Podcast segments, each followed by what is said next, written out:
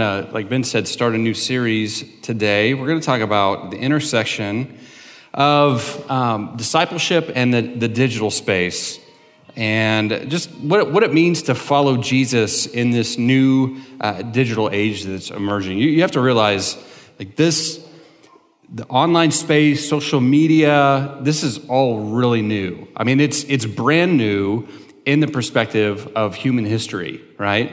Like there are things that we're finding out that we're learning about ourselves and about how we interact with screens and devices and social media accounts that um, we just can't keep up with. And so it is, it just feels overwhelming for a lot of us. Um, and Pandora's box, so to speak, is open. Like there's really no going back. There's no uh, undoing what's been done. So we, as followers of Jesus, those of us who, who do follow Jesus, we have to figure out how to navigate this digital space. And we have to learn to do it together in conversation, conversation with each other and with the Holy Spirit. And so I think the difficult thing about today is not what to include, but what to not include, because there's so many directions that we could go as we talk about discipleship in a digital age.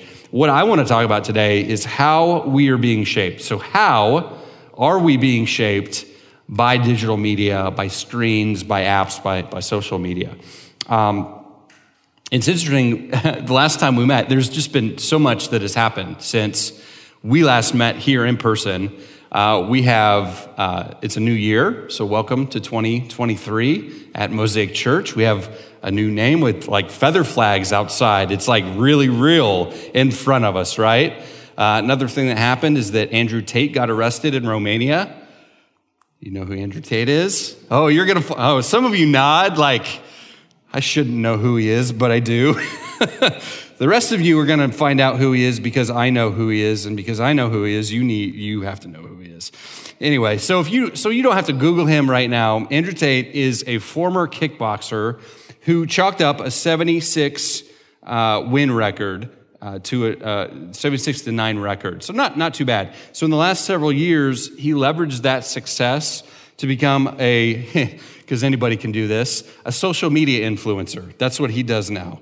And that's a thing for every, all of our, our, all of our beloved people in the boomer generation. That's a legitimate career nowadays to be a social media influ- influencer. Uh, and Gen Xers, I know most, or yeah, most of us Gen Xers just kind of like shrug that like we don't care, but that's it's a thing we have to know about. Um, he leveraged his success as a kickboxer to become an influencer, but he's often under fire for homophobic and racist tirades that he makes online. He, he's a self-described misogynist. Yeah, that's a thing. Who oper- operates a master class style web course aimed at teaching young men how to be alphas. Do you know what an alpha is? An alpha is like unlike a beta, right? An alpha is like the alpha male, a beta is like the weak guy. But paying to learn how to be an alpha is like, to me, the most unalpha thing you could ever do. anyway, I, totally digress. He was banned from Twitter because of these tirades, but thanks to new CEO Elon Musk, he was unbanned recently. And about a week ago, he bragged online about his fleet of gas guzzling cars to Greta Thunberg. You know who Greta Thunberg is? Uh, she's the young climate activist. So he brags to her about all of his cars, his, his fast, fancy cars that take a lot of gas and, and, you know, spew a lot of fumes into the environment. And she totally, well, don't look it up because it's inappropriate, but she, as a 19 year old climate activist, totally shut him down, put him in his place. So he made a comeback video, as every alpha male does to a teenage woman. Anyway, but because he made this, this tirade online through this video, the Romanian police who had been tracking him arrested him, his brother, in a small ring for human trafficking allegations. Now, I didn't even know this guy existed up until November. What happened in November? Well, my oldest son turned 12, and had a few friends from school, even from church, to do this kind of hotel party, go swim and have fun. And some of his young friends were asking me if I knew who Andrew Tate was. And they were quoting him, saying his catchphrases, and they said their older brothers really enjoyed Andrew Tate. So I looked him up, and after just a cursory glance and an eye roll, I f- totally forgot he existed until about a week and a half ago. Here's why I say this the digital space is influencing us and training the next generation. Young men are looking up to people like Andrew Tate. And a lot of us have no idea that it's happening. Now, you might be able to just kind of roll your eyes and go, man, he's a caricature, caricature, because he kind of is. But you could take any digital influencer that you can think of, the Jordan Petersons or the Joe Rogans of the world that have access like to just the digital space that your sons and your daughters and many of us are watching and learning from. We are being discipled in this digital space. For better, for worse, that's what we're going to talk about today. But here's the thing it's not just about our young men and the boys that are being uh, influenced and trained by the Andrew Tates of the world. Uh, there's a story that came out just about a year ago about the influenceability of young women and, and girls in particular. Uh, neuroscientists noticed a phenomenon that was happening where young girls were developing tics and they thought it was epilepsy or Tourette's syndrome, but they decided quickly it wasn't because these young girls who had these facial tics and these kind of sporadic movements also developed British accents or would use like British words randomly. And they were like, what the heck is going on? Have you heard about this? Please tell me you heard about this. Okay, anyway, look it up. It's true. What they found, what they found is that these young girls were spending lots of time on TikTok and they were literally picking up facial tics from the women influencers that they were watching. These, these British influencers that had these facial tics, subconsciously, these young girls would pick up on the same tics, and their brains would, would develop them and demonstrate them in, in their own bodies. Like, and they weren't doing it to be cool or popular or to fit in. They were actually, it was uncontrollable movement. Um, and actually, what they had to do, doctors had to recommend them to cognitive behavioral therapy. They had to go to therapy to unlearn these tics and behaviors and learn to control themselves. And they also had to not use social media quite as much, like not watch these young women with these facial tics or these British accents. It's crazy, right?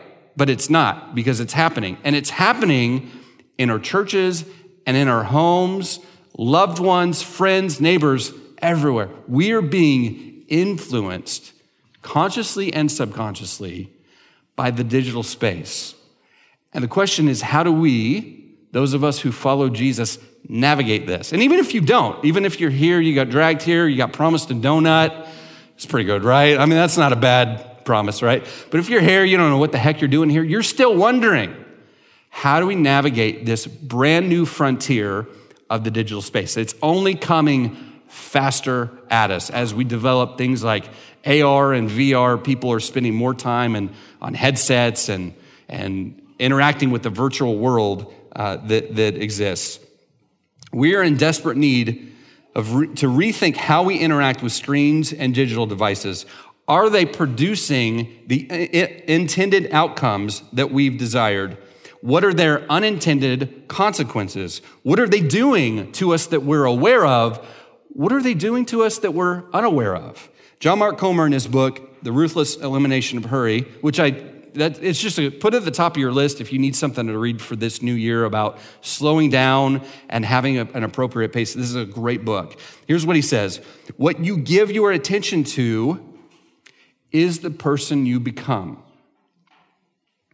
I mean, I think we can just go home. I mean, we'll read scripture, but like that's the that's it right there, right? If you buy into that and think that that's true, that's just something we have to sit in and figure out and navigate, right? But he continues. He says, "Put another way, the mind is the portal to the soul, and what you fill your mind with will shape the trajectory of your character. In the end, your life is no more than the sum of what you gave your attention to."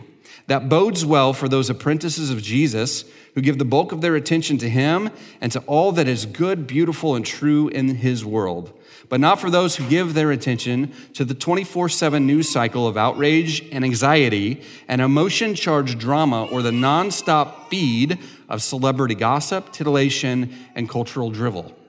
As if we give it in the first place, much of it is stolen by a clever algorithm out to monetize our precious attention.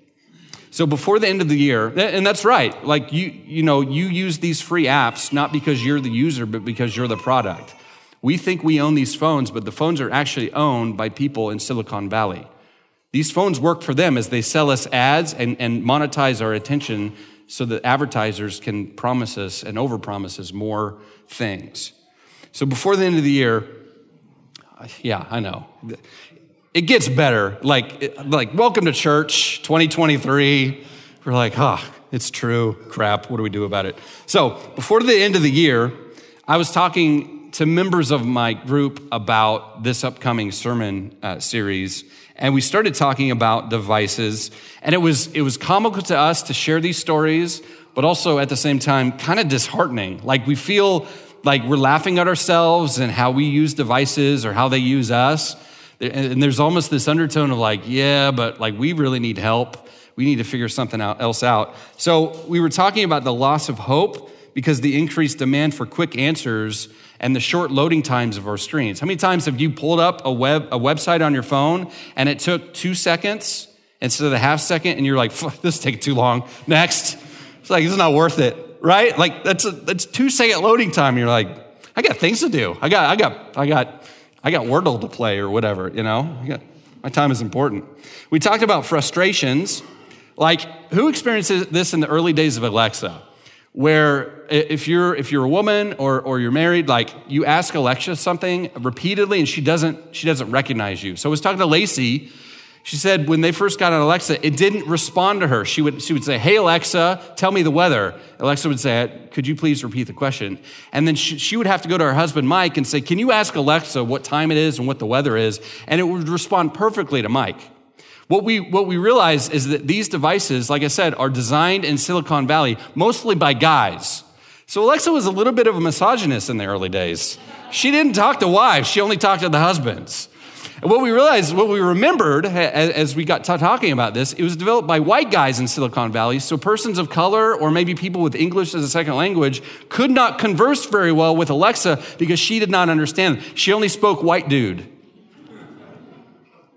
That's crazy, right? And then, and then Henry talked about his experience about getting locked out of Facebook and then eventually kicked off. So somebody hacked his account ran a bunch of like really inappropriate ads. Facebook shut it down, locked him out, and then kicked him off altogether. And so out of, so he's out gone off Facebook for better for worse. He's kind of happy about it, but kind of like what what is my world now? And he talked about like just the the impulse and the habit of like pulling out a device and scrolling. Like he just has that like uh, I'm kind of bored or you know I need my attention to be elsewhere, so I'm. Uh, but I can't scroll on Facebook. What, what am I supposed to do? Like these devices are forming us consciously, subconsciously. They're hijacking our habits, they're hijacking our attention. The more we talk about this, the more we realize how we're changed by these things that we use almost every day. Thomas Carr, in his book, The Shallows, What the Internet is Doing to Our Brains, he says this Whether I'm online or not, my mind now expects to take in information the way the net distributes it. Now, this, it's like a 12 year old book, so it still references the net right? So go with it though. In a swiftly moving stream of particles. Uh, let me start over, okay? Whether I'm online or not, my mind now expects to take in information the way the net distributes it in swiftly moving streams of particles. Once I was a scuba diver in a sea of words. Now I zip along the surface like a guy on a jet ski. Our focus and our concentration levels are at an all time low right now. The pandemic only exacerbated this. And uh, according to a 2016 study, in 2000, our attention span was at 12 seconds. In 2015, it was 8.25. It's 20, 2015. It's eight years ago now, 8.25. By the way, a goldfish has a nine second attention span. So when you hear the, you know, the anecdote, we have a lesser attention span than a goldfish, it's actually scientifically proven to be true. Okay? This is mostly because the average, just the average smartphone user touches his or her screen 2,600 times a day. Heavy usage is in the area of 5,400 times a day. Users clock in about two and a half hours on their phones per day. And if you're a millennial, we love you to death, but your usage is up to 5.5 hours per day. To drive home these points, here's some words by an up and coming writer.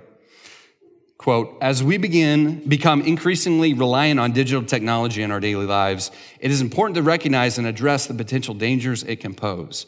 The Bible in its wisdom offers guidance on the use of technology and the dangers of allowing it to consume us. One potential danger of digital technology is the way it can distract us from what is truly important in life. In Matthew 6 21, Jesus says, Wherever your treasure is, there the desires of your heart will be. If our treasure is found in the virtual world, we may find ourselves more concerned with the likes, comments, and followers than with the relationships and responsibilities we have in the real world. Finally, we must be aware of the potential for technology to be used for harm, such as through cyberbullying or the spread of misinformation. In Ephesians 4:29 it says, "Do not let any unwholesome talk come out of your mouths, but only what is helpful for building up according others according to their needs, that I may be benefit may benefit those who listen." We must be mindful of the words and actions we take online and strive to use technology for good. In conclusion, while digital technology can be a valuable tool, it is important to be mindful of its potential dangers. By following the guidance offered in the Bible and prioritizing other relationships, mental health, and the well being of others, we can use technology in a healthy and responsible manner. Do you want to guess where that's from?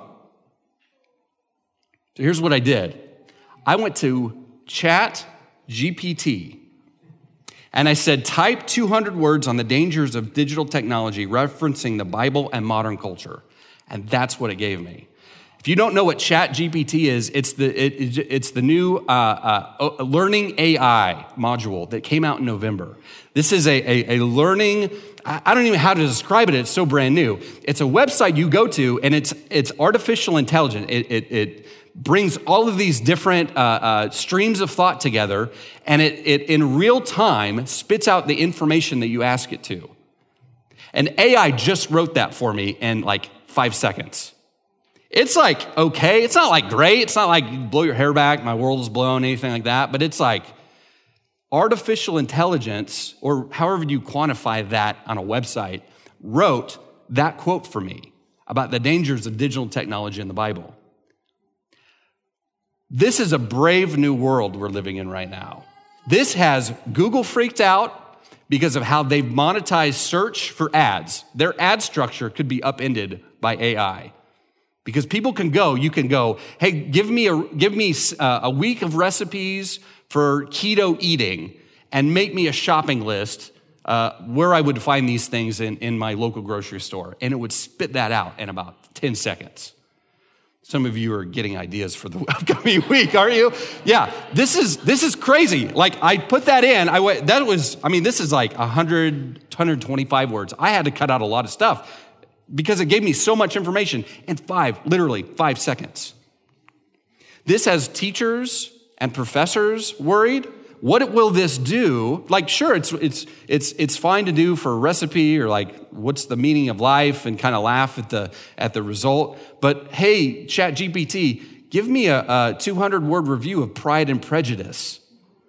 Like, what's that going to do to learning and, and, and the classroom experience, et cetera, et cetera?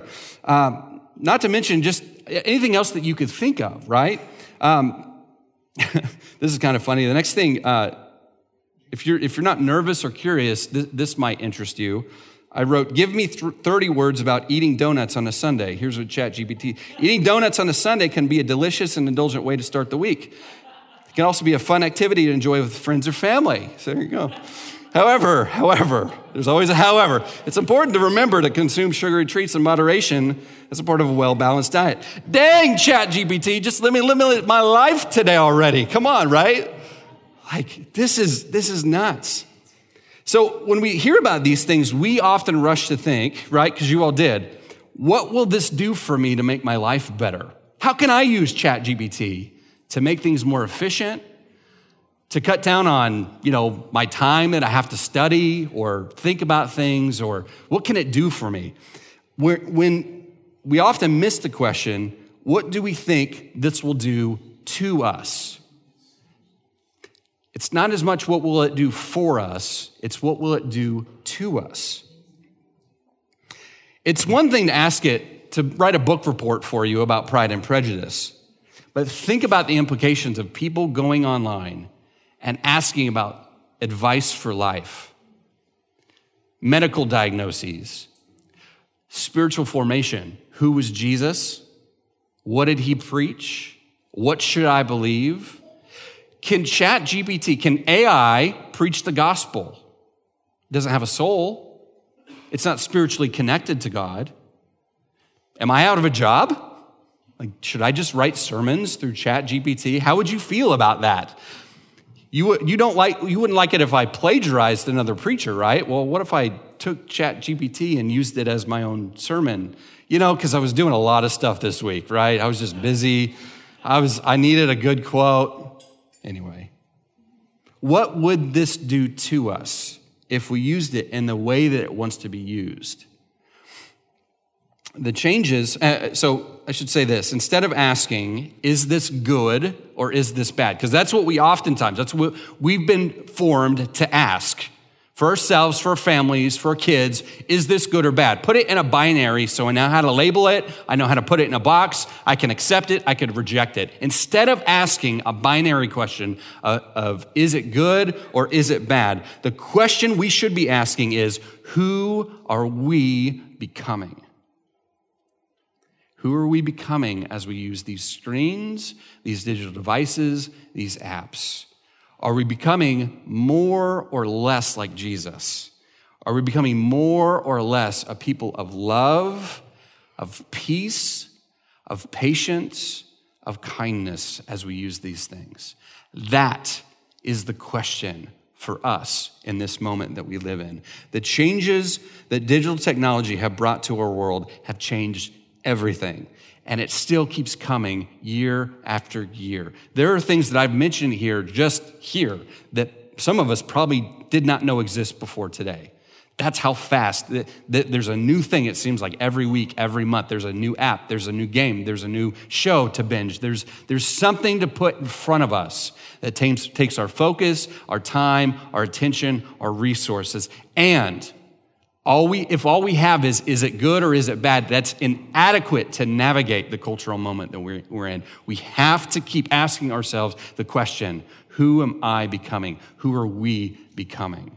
Is it more or is it less like the, the people Jesus designed us to be? For the Christian, it be, means being attuned to Jesus. Time and again, we come back to Jesus because we find our source and our means for flourishing. He is what it looks like to be a human fully alive to God, to himself, and to each other. Jesus is who we were meant to be, except for like being fully God, God's son, that whole thing. But he was, he was, he came to the planet in his ministry to show us what it's like to be a fully alive human being, designed, created by God, living in God's presence. Colossians 2 2 through 3 says this Paul is writing to a church. It's his heart for the churches. He says, My goal is that they may be encouraged in heart and united in love, so that they may have the full riches of complete understanding, in order that they may know the mystery of God, namely Christ, in whom are hidden all the treasures of wisdom and knowledge. So we come back to Jesus. That's why we preach Jesus every week. That's why we open the Bible and, and we look at it and we memorize these words and we try and internalize them and apply them because it's Jesus who is in Him hidden all the wisdom, all the knowledge, all the treasures of those things. Now, the problem for us is that when we ask, what did Jesus have to say about digital technology? He literally said nothing about it. That's a problem, right? If we want quick fixes and easy answers, he didn't say a lot about a lot of things. He didn't mention cars or airplanes. He doesn't know what happened on the latest season of Succession or Yellowstone. In the Bible, anyway. He doesn't say anything about Twitter or Reddit or Andrew Tate. So for us, and, and the reason is, Paul says it, in him are hidden we actually have to draw near to Jesus and sit with him and learn from him as a rabbi, as a teacher, from the things that he's already said and the things that he continues to say through the Spirit as we apply what he said. So, there's a story in John chapter 4 that I want to look at today. John chapter 4, verse 4. It's the, the, if you grew up in church or have some kind of religious, like, you know, affiliation or, or awareness, It's a story about the woman at the well, the Samaritan woman at the well. It says this.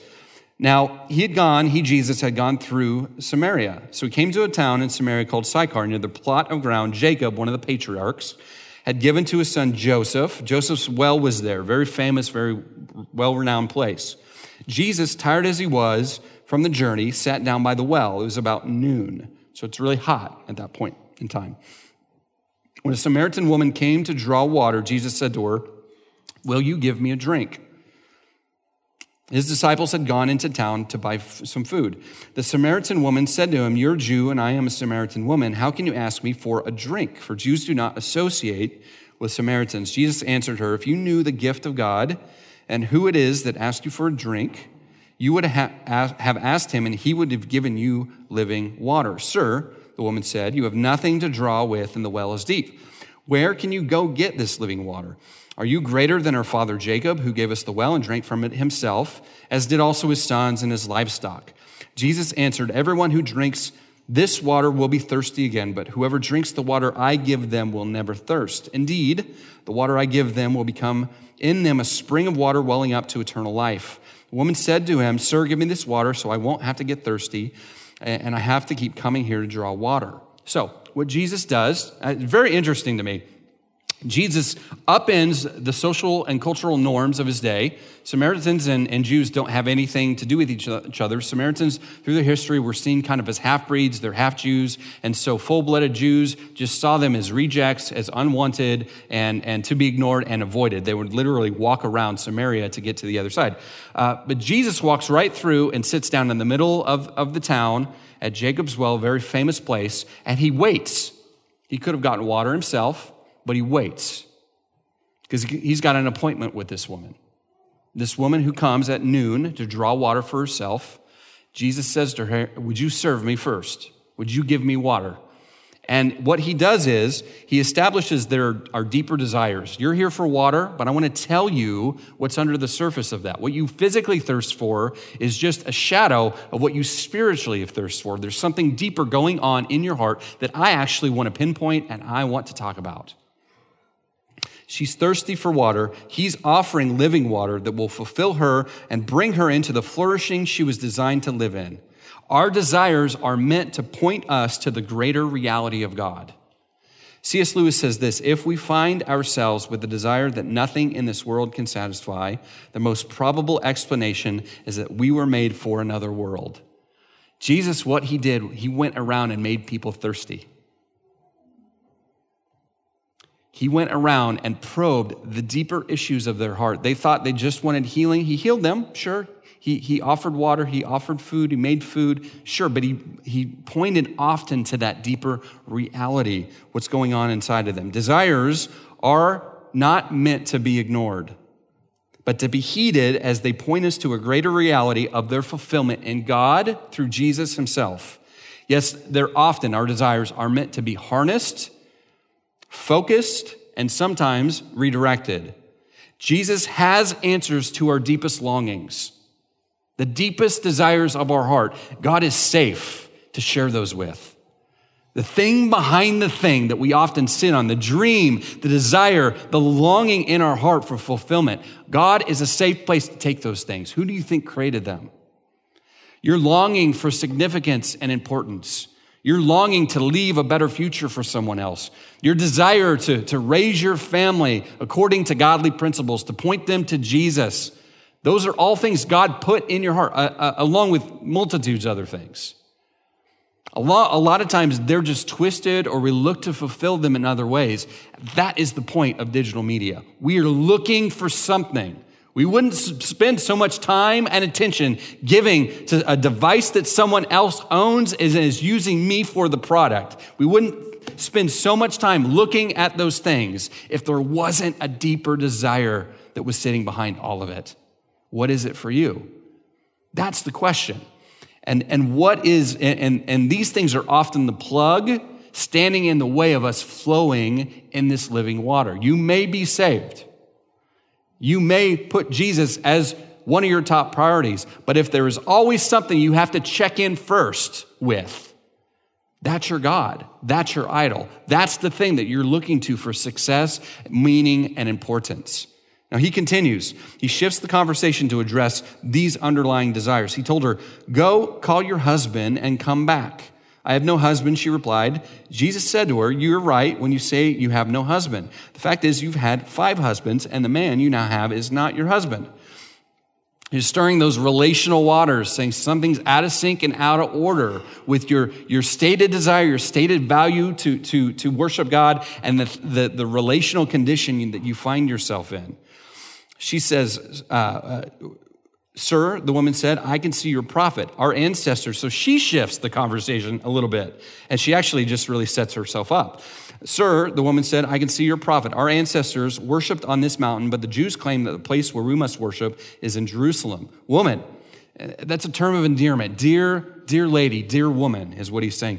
Believe me, a time is coming when you will worship the Father neither on this mountain nor in Jerusalem. You Samaritans worship what you do not know. We worship what we do know, for salvation is from the Jews. Yet a time is coming and has now come when the true worshipers will worship the Father in spirit and in truth, for they are the kind of worshipers the Father seeks. God is spirit, and his worshipers must worship in spirit and in truth. So we don't know anything beyond this narrative about the Samaritan woman. There's lots of speculation about her situation that she finds herself in, but it's apparent she's been in the, the, series of relationships. Most probable is that she's been divorced or dismissed by other husbands, and she is in a relationship that's not legally marriage, but she is in survival mode, trying to make it according to the culture of her day. And others may have shamed her or pushed her aside to the outskirts of her culture and society, and Jesus walks right to where he knows that she's going to be and has a conversation, not to shame her, not to put her down, but to pinpoint the thing behind the thing. The deeper issue of her heart is that she's looking for significance and relationship, as we all are. As we all try and find our way through this world, having ourselves, Jesus pinpoints it for her and for us to look at and makes this great statement is the Father is looking for worship. Now, here's the deal God is not a sycophant. He doesn't need your adulation. It doesn't make him feel more or less important the more or less that you give him. But worship is more than the five songs that we do on a Sunday. I'm, I'm grateful for it. We have an awesome worship team. You guys, you all are amazing. I could never do that.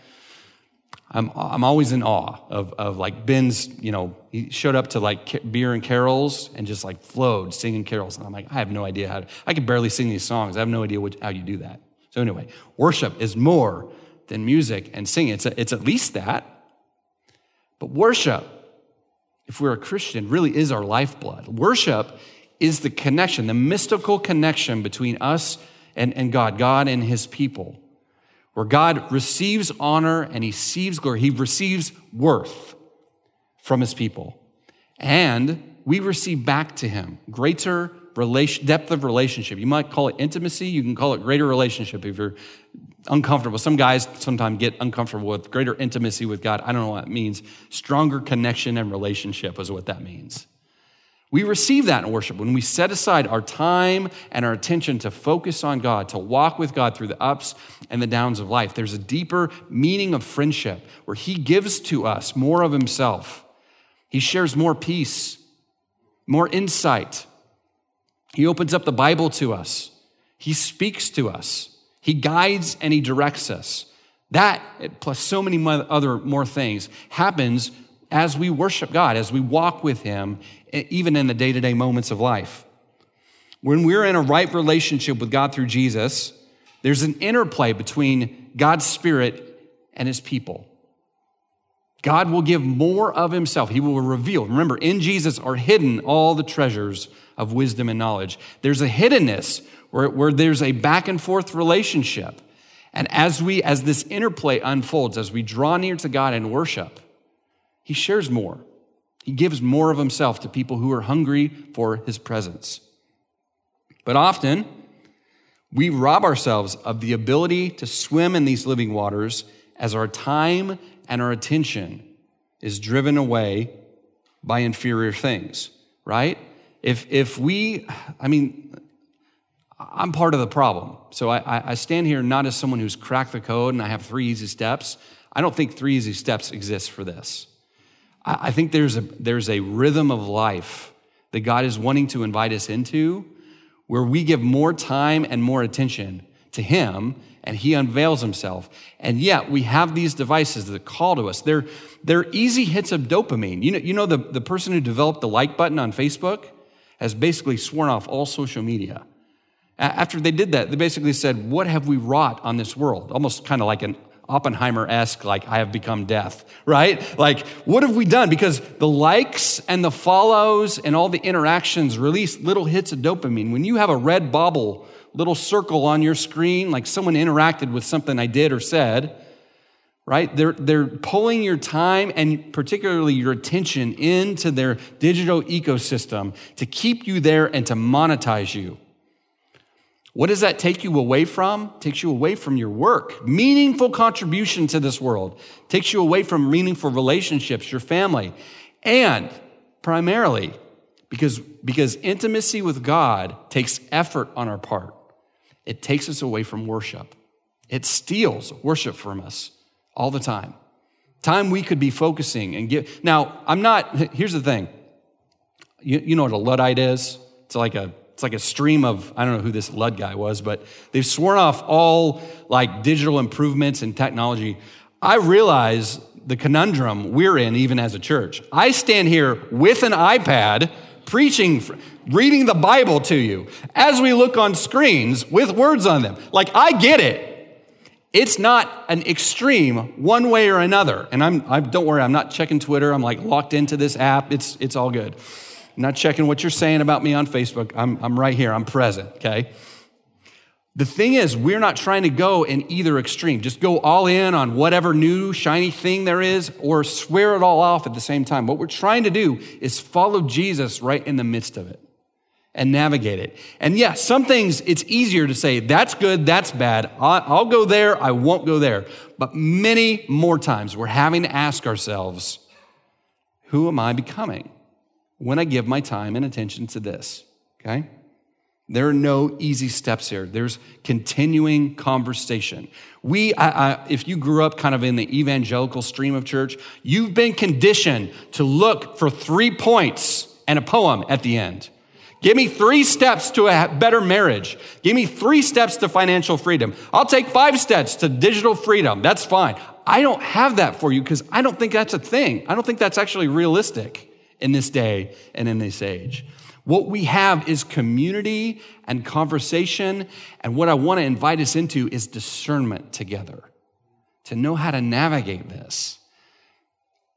And as a result, help each other be accountable in our individual and our family lives so that we're becoming people of love, people that look more like Jesus. Every time a new show comes out, a new app, a new social media, whatever experience, that we can say yes or no or maybe or not for me or not for us together because we're becoming a people of love. Okay, so as we um, as we seek this, I, I want to um, I w- I don't want to understate the positive contributions that digital technology has made to our world okay? I don't i don't want to just be a doomsday prophet and say that it's all bad. I think that's lazy thinking.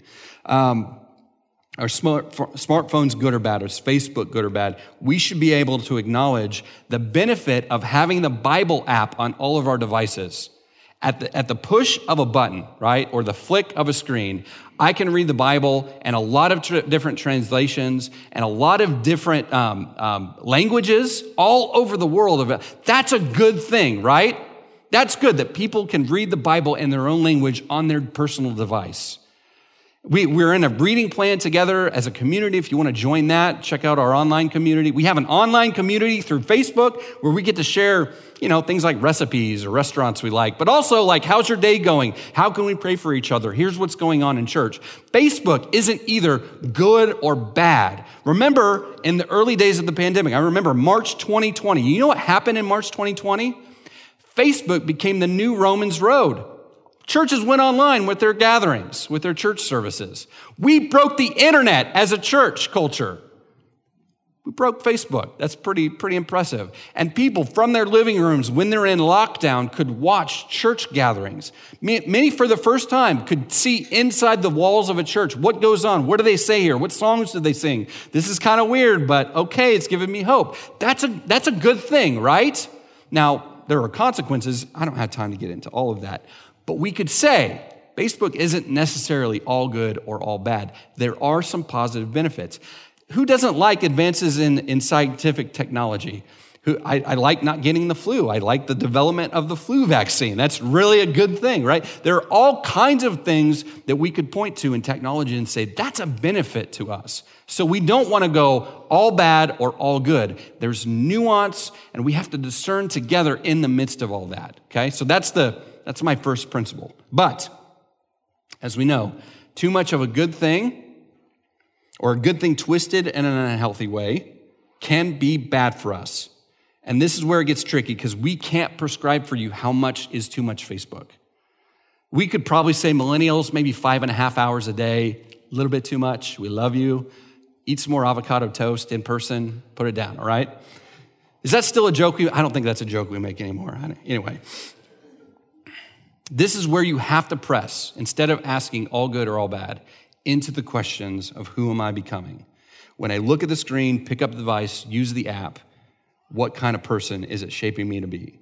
So I want to posit today um, a, kind of digital asceticism, or if you, you will, a digital minimalism, if you like. It's a foreign concept in our age, a going without it and asking, do I really need this? Wouldn't life be better if I just borrowed it or went without it altogether? That kind of digital asceticism is foreign in our culture that says just buy, use, and consume anything and everything you want. Cal Newport, who is a, he's a research professor at MIT, wrote in his book called Digital Minimalism. He says, almost everyone, he did a big research project for this book. Almost everyone I spoke to believe in the power of the internet and recognize that it can and should be a force that improves their lives. They didn't necessarily want to give up Google Maps or abandon Instagram. I mean, right? Who wants to give up Google Maps? No thanks.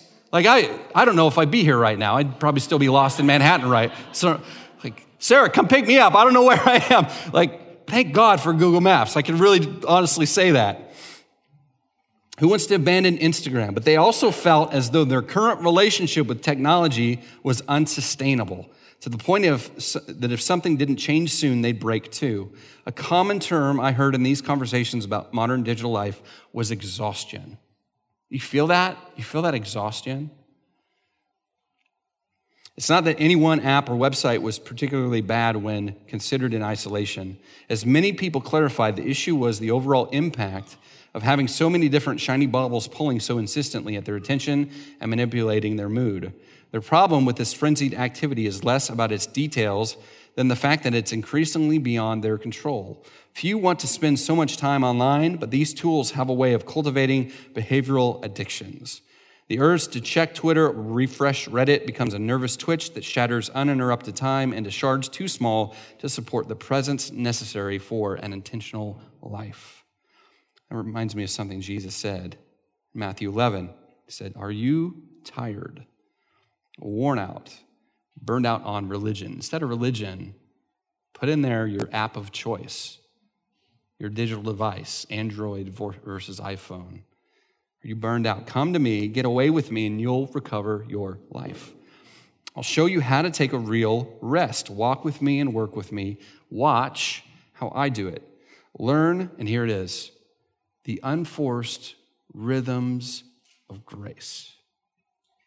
I won't lay anything heavy or ill fitting on you. Keep company with me, and you'll learn to live freely and lightly.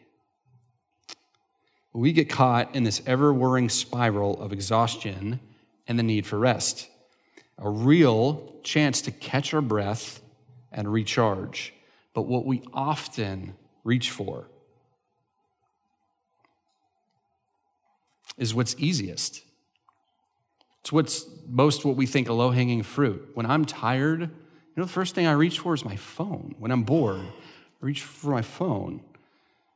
When I'm sleepy, when I'm when I'm in between meetings, when I'm standing in line at the grocery store aisle. You know what I'm doing? I'm on my phone.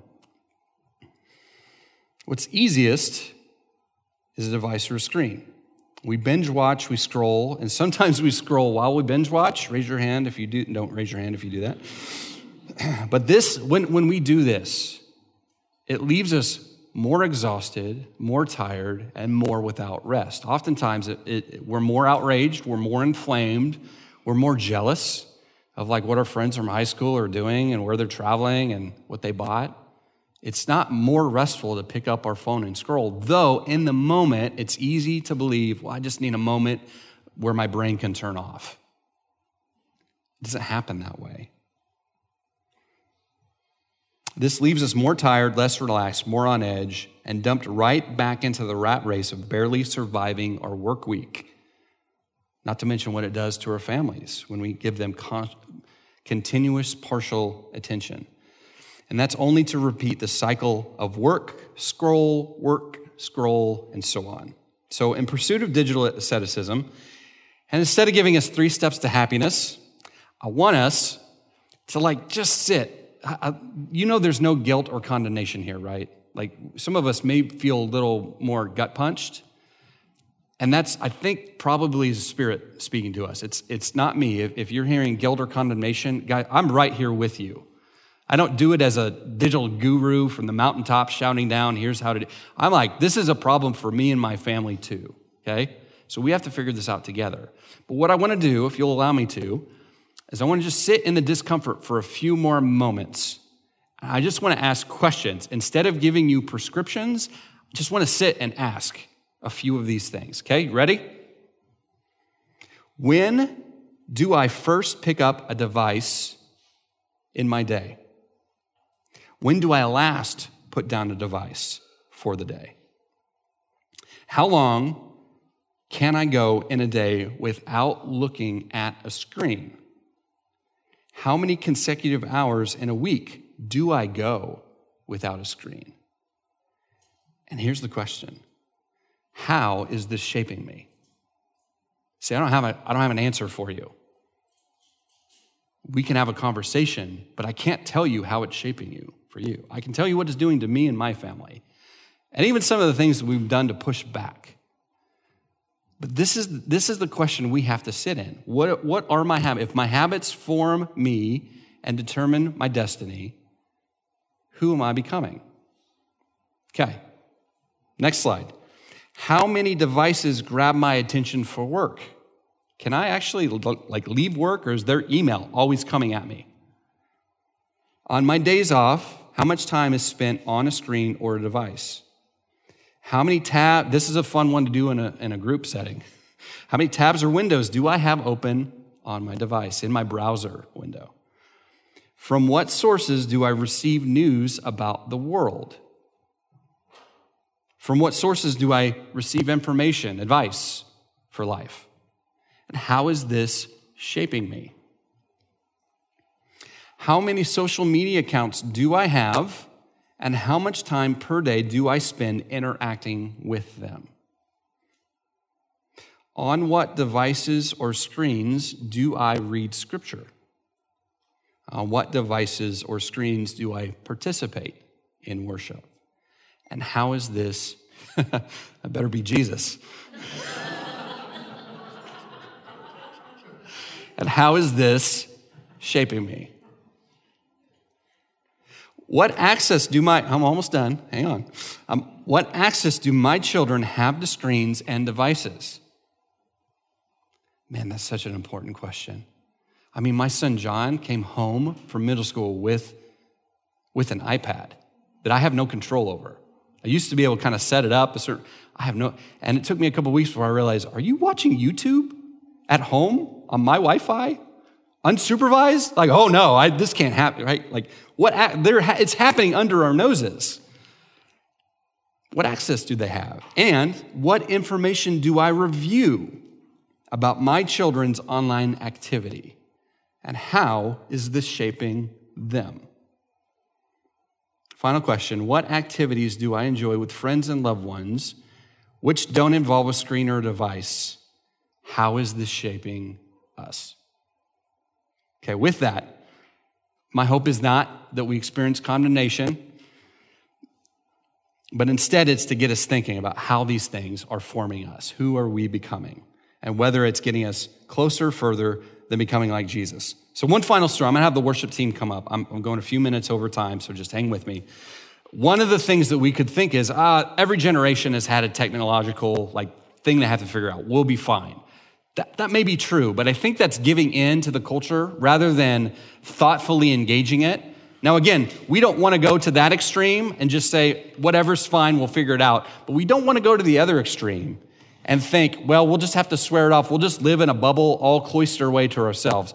Our call is to navigate this, just like the early church did. The interesting thing to me is that the early church actually harnessed the technology of their times for the, the advancement of the gospel. I've referenced already the Romans road. That was a technological marvel in, in the early, uh, in the ancient Near East. What Rome did to pave all the roads, all the roads lead to and from Rome, the church was able to actually write and send letters along that road that meant speed, efficiency, and safety. And so they wrote letters. They weren't face to face in all their communication. We have the New Testament because letters were written and sent and given to early churches across the Roman Empire. Now, here's the interesting thing. Yes, they harnessed the technology of the day, but as Andy Crouch notes, there was always a human element involved. There was always a letter carrier. Paul wrote the, rotor, wrote the Romans letter and then sent Phoebe with it to carry it to the Roman church, to read it to them, to, because Phoebe was personally known by Paul, so she could read it, describe Paul, what he was feeling, thinking, and then take questions back from the Roman church.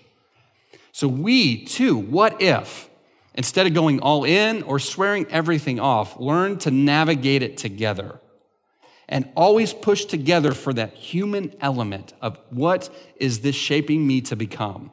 Just like the early church did, to humanize it, to embody it, and to, to, to remember that there's an imprint, there's the imago Dei, the image of God with people that we're interacting with, whether it be online and, of course, in person. That's my hope for us in this, this thrust towards digital asceticism is that we humanize and maintain the relational component that the church has always insisted on. And it should be no different in this digital age, okay? Why don't you stand with me? I want to give you a question to leave you with. I know you have a lot of questions to think about, but this one question as you go from this place this week what are some sustainable rhythms I can implement in pursuit of digital equilibrium? What are some things that I need to think about and then I need to do to better safeguard my family, to spend quality time together, and to spend my time, energy, and resources pointed all and, and mostly towards God instead of mostly inward or to that digital space of, of just loneliness and disconnection? That's what I want you to work on this week, okay? So let me pray for you as our worship team uh, leads us out. So, Father, thank you for this church. God, we thank you. We do thank you for the, the marvels and technology that we get to benefit from. Thank you for our friends and family that get to watch this digital stream or listen to it later on the podcast. We do thank you that in all the ways that, that tech has advanced the gospel, God. And in the midst of this, God, we ask for discernment, we ask for wisdom to know how to navigate it for ourselves, our families, and our church. God, we want you to be at the forefront of our thought. The, the first thing that we think of during the day, the last thing that we think of before we sleep. God, we want you to be first, to love you with all of our heart, soul, strength, and mind. So help us do that practically by managing these digital spaces and these digital devices, these screens, God. We need your help. And I pray this in Jesus' name. Amen. This teaching was recorded by Mosaic Church in Manhattan, Kansas where we're uniting people in the way of Jesus. For more resources like this, visit mosaicmhk.com.